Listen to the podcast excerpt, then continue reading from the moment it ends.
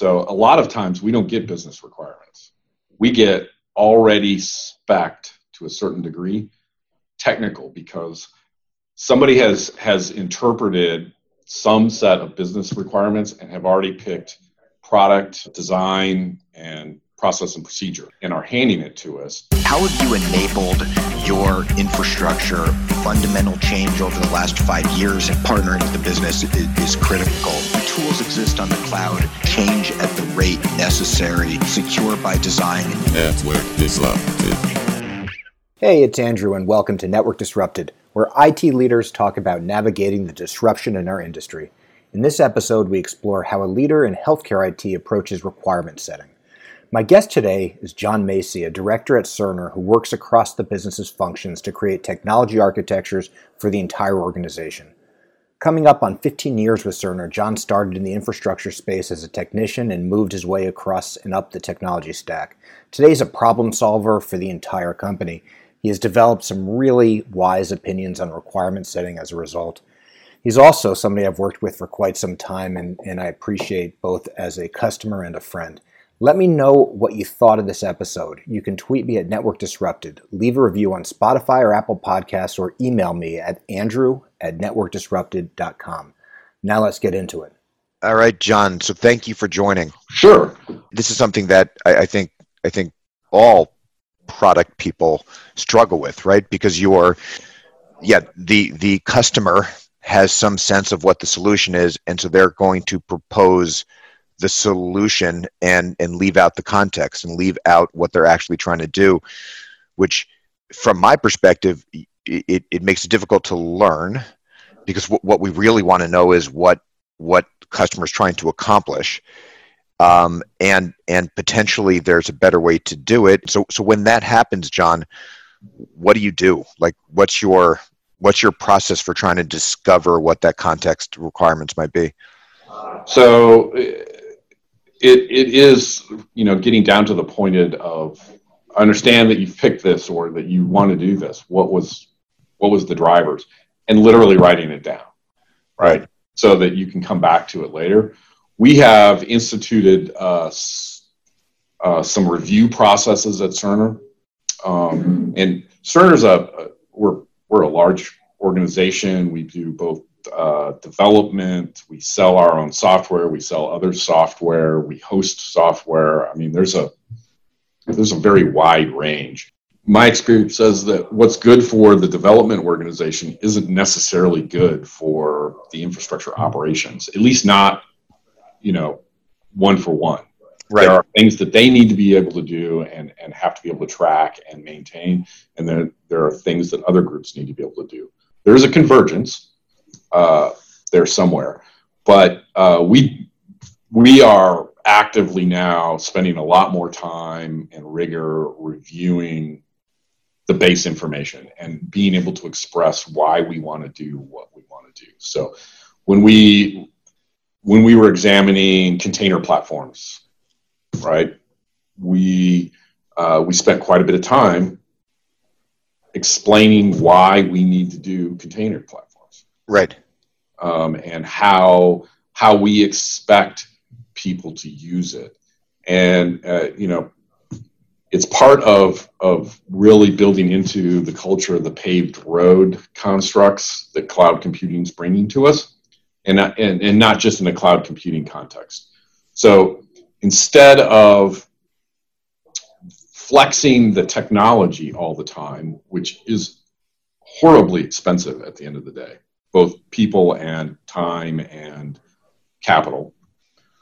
Instead of doing that, we, what we want to do is we want to create a baseline of functional capability and then see if the business can can take what their needs and requirements are and and use that uh, right. capability to its fullest, changing with the idea that we will need to change the capability. We're not saying that it's static, but the only time we change the capability is when we have a good enough rationale, right, uh, to do that. Uh, so it it's an ongoing process. You don't yeah. It's not one and done, right?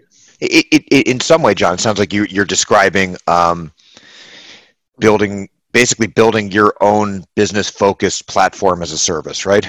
Um, you're you're building you're building reusable services that should should provide components and building blocks for what they need.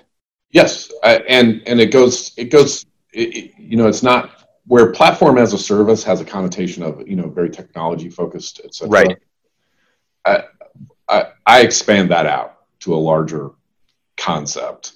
Um, mm-hmm. It's really, you know, business as a service, if you will, and the right. fact underlying technology is really just that's a it's an important detail, but it's really just a detail for for meeting the requirements.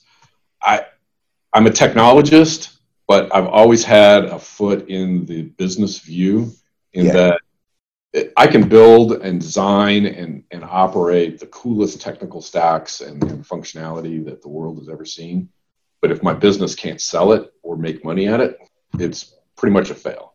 Yeah. What's the point? Right. Uh, other than being cool. Right.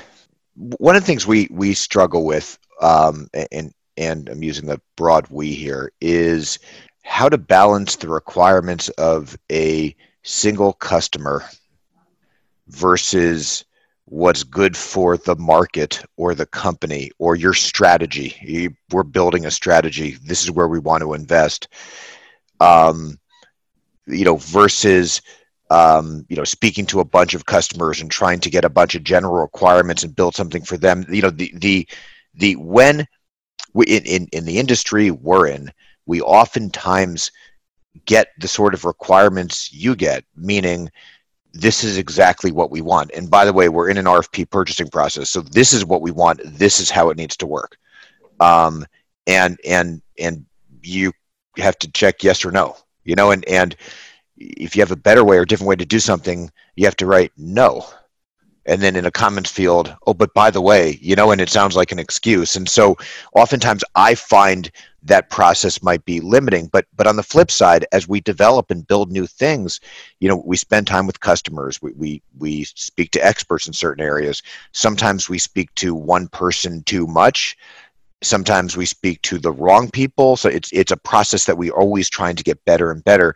My point is, it, it it's always a, uh, you know, it's, it's more than who you speak to. There's always this negotiation we're going through internally on, do we do this because critical customer wants it? Do we take capacity away from what's strategic in order to do this? Um, how do we figure out the business value of this? And should we be actually doing something? I, I, I'm assuming you go through a lot of that with the different businesses you serve inside of Cerner as well. Just that sort of, oh. uh, how do we do the trade-off? And I'm, I'm, I'm curious your thoughts around that, or maybe a couple of examples. Yeah, so it happens, it happens for us all up and down everywhere, right? From our, our clients that we serve. So like I said, we build software, we build solutions, we host solutions. I, I mean, the whole gambit. So, um, we, we see, we see all of that. And Cerner makes, on a regular basis, decisions to incorporate features and functions based on a, a client request. I think that the, the key to success in that space is making sure that you have appropriate engagement across your who you're serving, right? And that so that can occur at any level within the business. But whoever you're serving, you need to have adequate engagement so that, A, they feel comfortable with, with engaging an idea that may not be fully formed yet with you, so that there's a, a vision process, if you will. You see where your, your road may be leading and can start to extrapolate out on that. That's where you can also create value. So a single client's request Uh, or demand, right? We get them both ways. Uh, could actually generate a whole new line of business aspect for you if you can take that concept and expand it out to the rest of your client base. Now, in the process of doing that, that easily could modify what that client was asking for. And if you can adequately express the vision back to them, they may accept that as, hey, this is a better idea than what we pointedly or specifically asked you for. And that gets folded then into your strategy, into your long-term planning. But there will always be business uh, needs or requirements that are single customer based, aren't necessarily matching what you currently have in your in your storyline.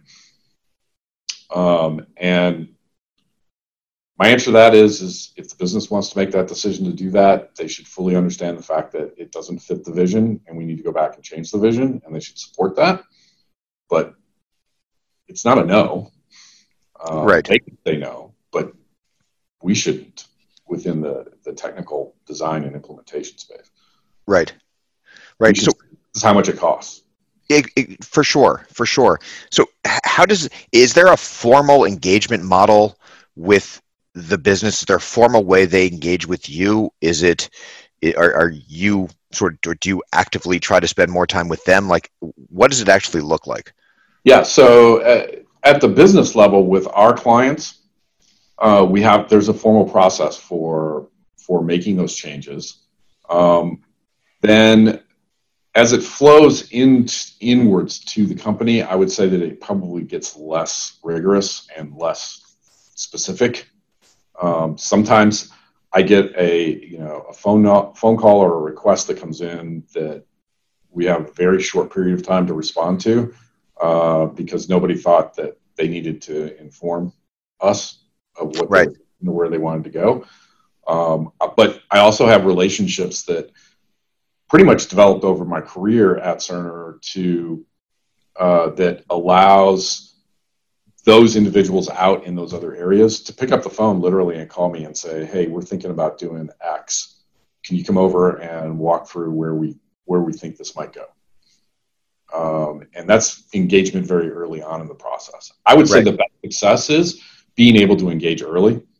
Yeah. Uh, And, and, and, you know, with some frequency, regardless of where in that set of relationships you are. Um, but it's not always going to work out that way. You shouldn't get bogged down in process and procedure as much as making sure that at the end of the day, the business is fulfilled. Um, you know, the paved road concept has a lot to do with a given vendor, product, solution, or capabilities, expression of their vision, right? And how how they believe things should work going into the future. Because to a certain, if you can do that effectively, then, then business will start to align itself within that space because it is the path of least resistance. Um, especially if it meets needs and and you know fulfills ultimately the business goal. Um, right. We call that at Cerner in the clinical space, we call that our model experience. And that's the idea where if you've got the data to back it up, I can look at how clinicians behave and, and operate and the patient care that's getting delivered between two entities. And if, if I actually can do that across a thousand entities, I now have the ability to, to parse that data to understand which ones are doing what parts extremely well. And then you express that back to everybody and you start to bring all of the ships up, right? All of the ships float yeah. together. Uh, that's, that's the optimum kind right. of way of addressing the, I got an R F P that says that I need this very pointed thing. Right. And the customer may not really truly understand that that's not really what they need. They need to solve this other problem. Right. And somebody has jumped to the conclusion that you making a change in yours will solve that problem. Right, right, right. You, you, you know, it, it's, um, I heard a couple of things in there, both which I agree with. But one is, you, you, you know, part of this is personal, right? You, you develop a reputation for somebody who, um, who understands what the business needs, somebody who's a good business partner, somebody who could meet their requirements, somebody who frankly can push back when when when when you should push back, right? You you become a valuable resource, and I think part of winning is they're bringing you in early because they want you to be there early. They trust you. They trust your opinion. You've proven track record. And, and I think that that takes experience, and it, it takes it takes um, it takes you know failures to become successful, right?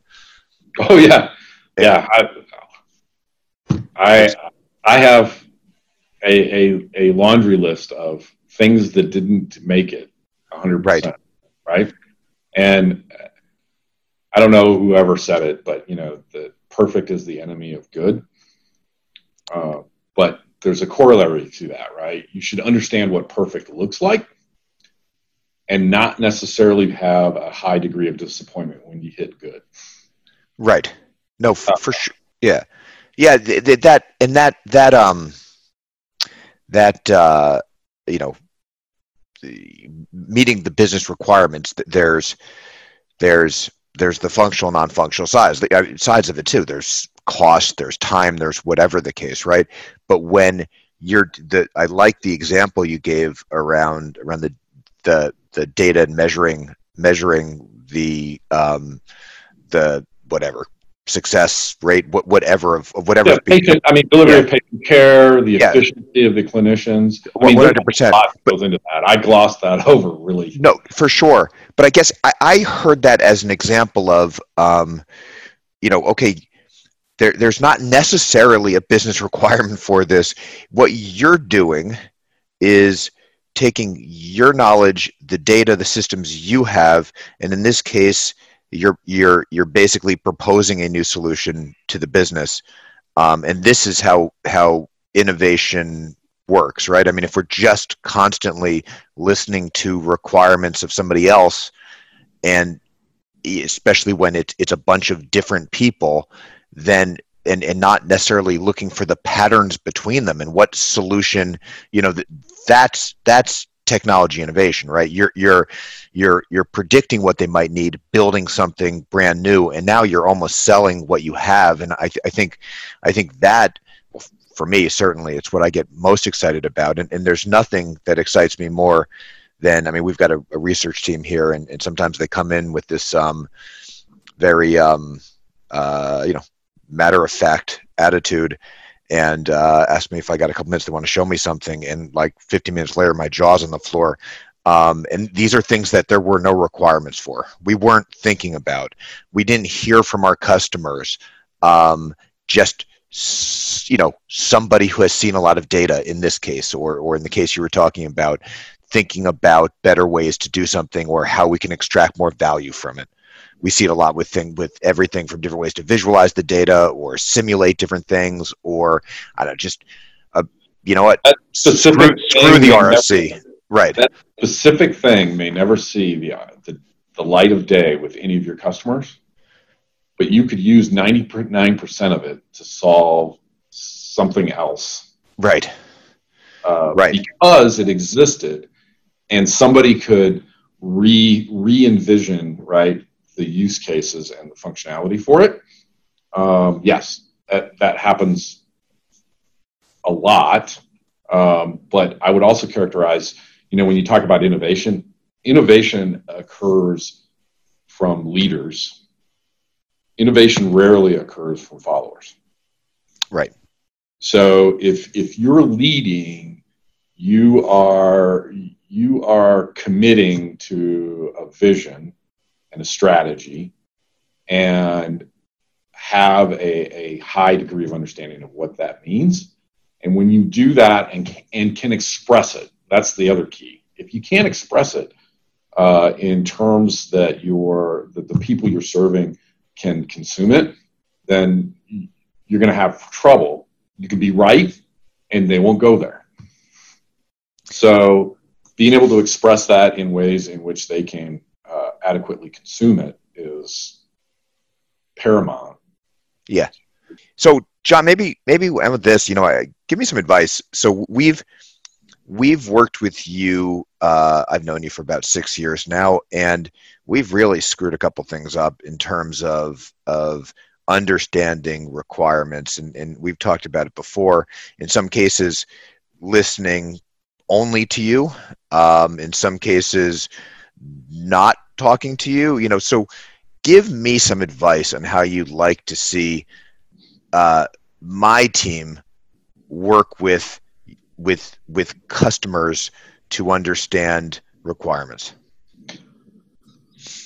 It you, you have to find the right individuals, right, within those contexts to do that work. So, um, you know, a partnership, and it doesn't matter what relationship it is, business, personal, or anything else, but if you classify it as a partnership, there will always be uh, miscommunications or misfits or, you know, uh, divergent views within within the same context. Um, the ability to, to, to, you know, take a step back and be accepting of that fact. Um, in in our relationship, I I look a lot further past my immediate needs, for example, um, and try, you know, I'm trying to look two, three, four years in advance of where I think things are going. Um, and then I depend on you guys to have that lens into a broader grouping to help either tamp down my enthusiasm to go in a, a certain direction or or a, a belief. But I have put the, you know, done the thought exercises and created my vision and my strategy. Um, and I, I depend on my partners to help me, uh, you know, flesh that out and to litmus test it across different areas. Um, so it's an al- always evolving. Um, and I think parts of different organizations are very timid or very uh, afraid that if a, a customer isn't satisfied immediately in a given way, that, you know, that, that that's a bad thing. Um, don't get me wrong. I, as, as a customer, I want to be satisfied, but really I want to be satisfied in the context of, uh, knowing that I am doing the right thing for my organization and my company, and that the partnership that we've developed supports that.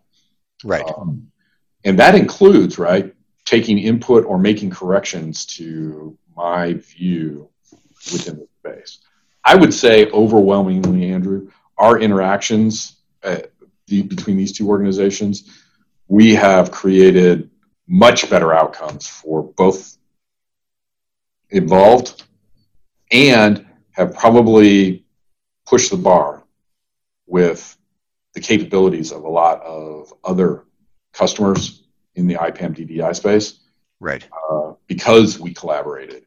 And no, we didn't always see eye to eye or meet all expectations, but that's that's part of the way it, it goes or it needs to go.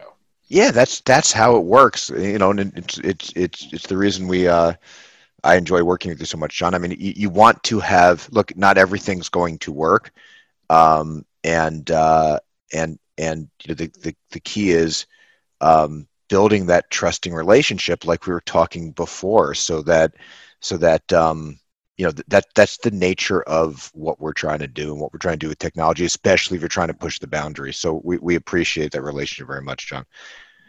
I appreciate it too. We wouldn't we wouldn't be able to achieve all that we have achieved and our goals and aspirations. I, w- I would point out to you that some of the architectures and the designs that we worked on together, uh, and and you know, our the relationship between the companies preceded you, Andrew. Yeah, right?